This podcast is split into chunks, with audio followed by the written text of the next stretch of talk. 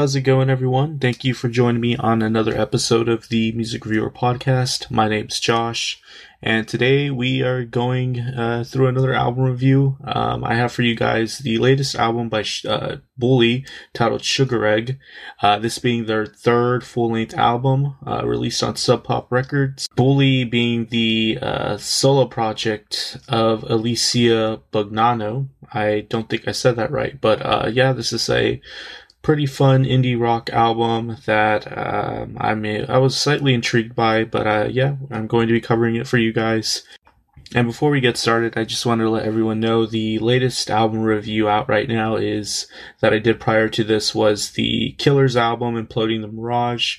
Um, that one I had some mixed feelings on. Um, overall, I thought it was um, decent for what it was, but I had quite a lot to say on there. And if you're intrigued by any of the Killers music or my thoughts on that, uh, go ahead and check that episode out. And uh, yeah, let's go ahead and get started on the album review today.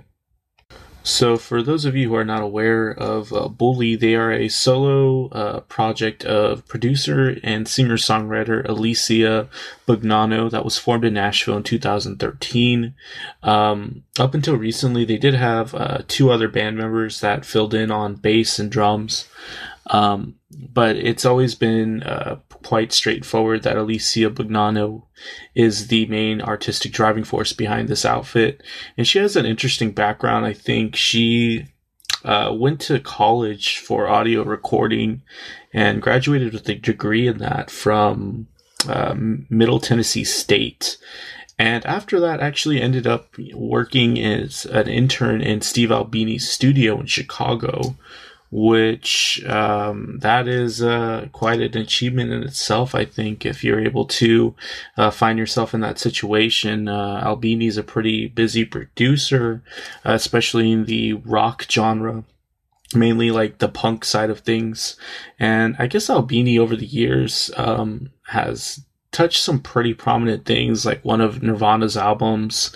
Um, I'm not too knowledgeable on uh, all his uh, other credits, but but I do know he did have a uh, impression on me with the album Attack on Memory by Cloud Nothings.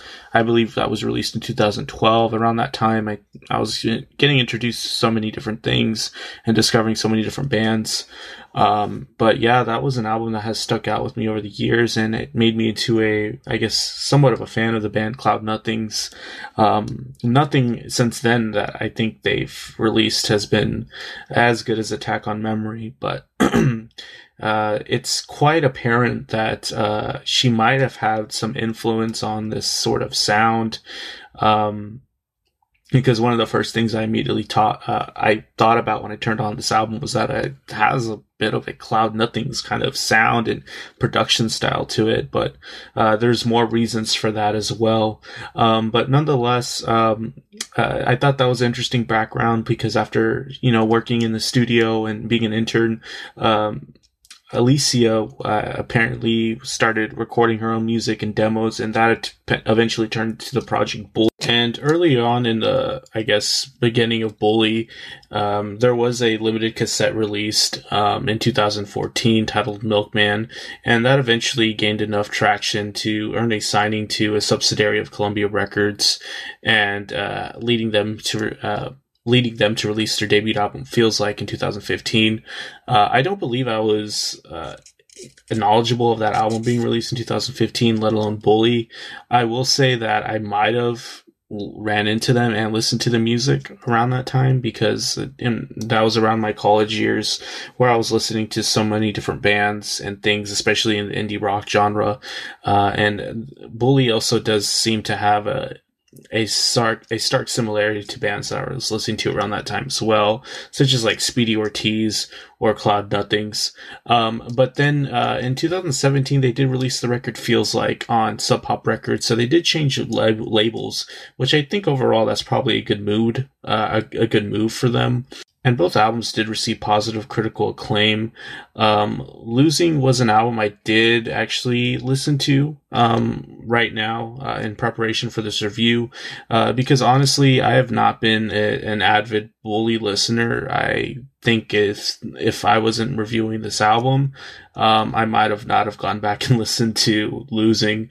Uh, but overall, I, I thought uh, in comparison to this album, Sugar Egg, Losing is more of a stark difference primarily in the production, and that's probably attributed to Alicia doing the production uh, prior to Sugar Egg. Um, but overall, I got a sense that overall there's a more clear sound and uh, distinction, especially in the guitar tones and the way they sounded. The, it seemed like in uh, Losing, she put a little bit more weight on the guitars and gave it distinct textures. Um, I, I'd say that it's also in losing you get the stark similarities to a band like Speedy Ortiz, uh, throwing in like an unconventional uh, use of lead guitar, especially in the melodic parts, and also like a similar vocal delivery to the front woman of Speedy Ortiz.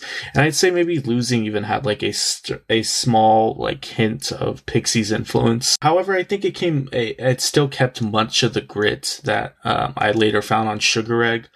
Um, and I'd say that uh, Sugar Egg maybe didn't keep a lot of the experimentation and sense of abstractness that I found on Losing. And honestly, that could have come from the lineup change uh, from the second to third album as well. I'm not sure how big a role of the writing process was changed. I'd say the loss of the rhythm section uh, from one album to the other uh, could have possibly affected the writing style. Um, but yeah, in Sugar Egg, it is worth noting that Alicia Bognanno uh, did not contribute to uh, the production solely, and uh, there was two other producers that touched this album, and of course, Alicia performed everything but the drums, and uh, I'd say it's a it's a pretty stark change in the sound. Um, especially with me coming in as uh, listening with fresh ears, I don't really have a bias attached to Bully. I'd say immediately when you look at the producers, uh, John Congleton and Graham Walsh, uh, specifically one of them, Congleton, and I'd say that it's quite apparent that Congleton has a certain way of going about his mixing and his production, primarily in the guitar sounds. Um, and you can definitely get that right off the bat with the intro track added on. Um, I will say overall, Sugar Egg, though, uh, I did find it to be a uh, an album with uh, highlights uh, all throughout it. I really think it was a, a nice project. Um, I really think that a lot of the angst and energy is still there on much of uh, much of the time.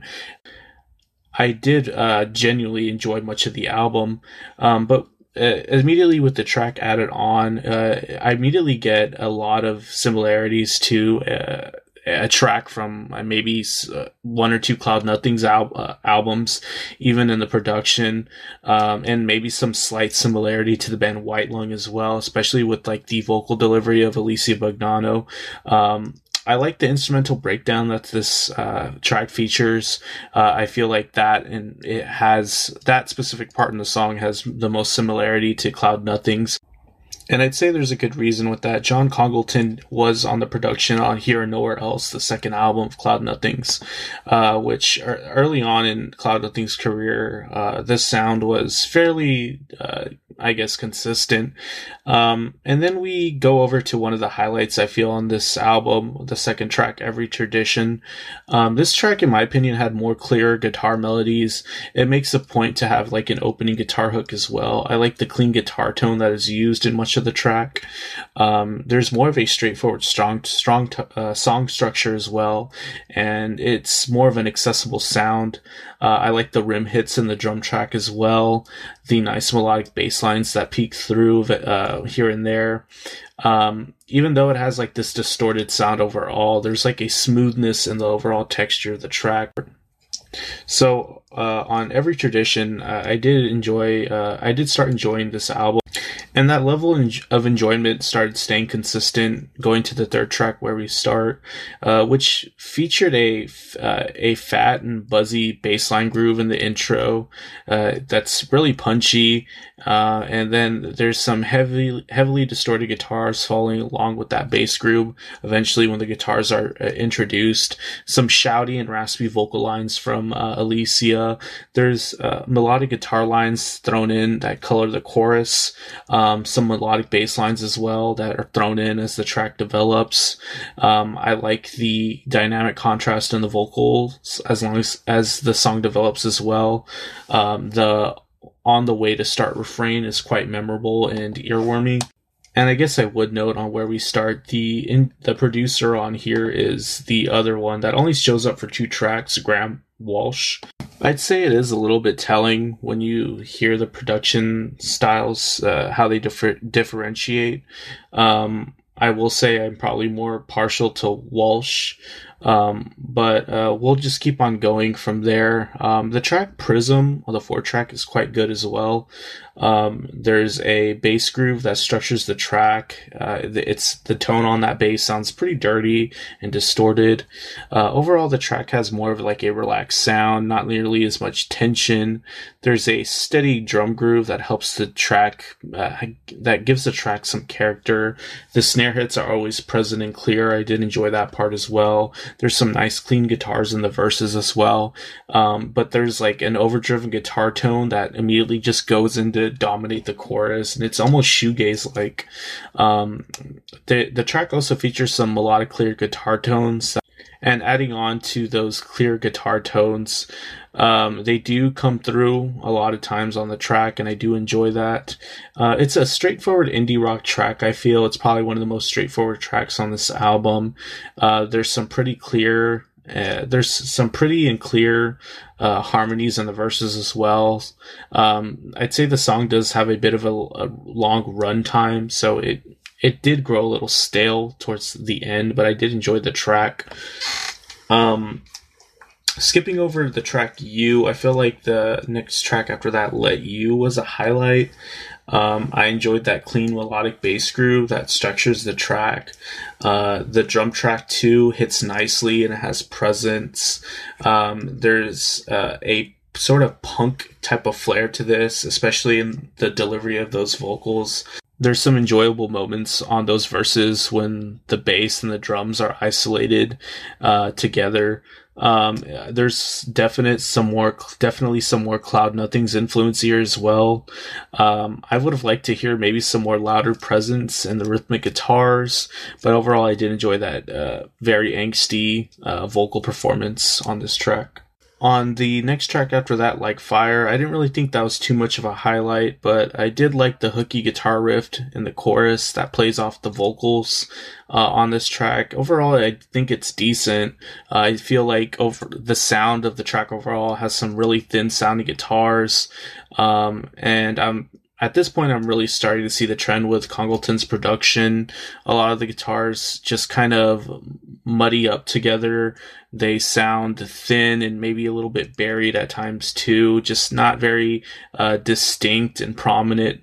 Um, and that's a like fire is a good representation of that.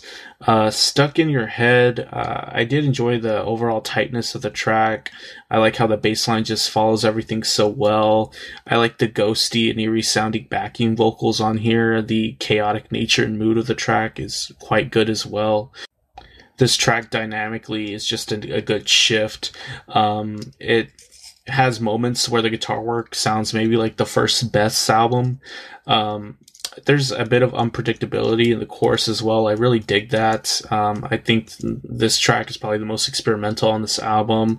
I like the rough color in the vocals as well. I feel like it should have been brought out a little bit more uh, in the mix. Uh, and then come down um, here, I kind of have the same issues with the production. Uh, it's it's really busy with all these guitar tones at once. It can be difficult to discern them in the choruses, um, and I feel like this track tries to be overly emotional in its intent, but it doesn't quite hit on that either. Uh, the track "Not Ashamed" um, was a highlight as well. I did enjoy the angsty vocal delivery and the overall energy. The instrumentation carries. The tom hits on the drums can feel a little clunky, uh, but overall, it's a nice and fast drum performance and I'd really say the drum performance stands out on parts like the bridge. Uh, overall, the track has like a pretty gritty texture. There's a big wall of sound that comes from the guitars on this track. Um, I would have loved to hear like a more punchy bass tone on here, uh, and overall, it has a bit of like a white lung influence as well. So I did enjoy that as well. Hours and Hours uh, was another highlight. I love the uh, clean bass riff that comes in in the intro, uh, the nicely performed clean vocal part using the high registers. Um, the drum track tastefully comes in with some light cymbal work, giving the track like a, a nice texture. Um, there's some lovely melodic bassline colors that in the track that come in nicely as well. And the track does a good job of building up anticipation before the chorus. Uh, it's more of a better sell at the emotionally charged aspect of that. So I thought Hours and Hours was a, a good track overall. And then we're pretty much at the end of the album when we get to what I wanted. Um, overall, the uh, I kind of just have more issues with the production on here. I like some of the nice, clean guitar textures, but I feel like the bass line was a little bit buried. Um, and the the guitar leads, the lead guitar lines were a tad too thin. Um, the the track does have like a bit of assertiveness assertiveness to it though and i did think that it, there was some nice highlights especially on the choruses when there's like an accented third beat.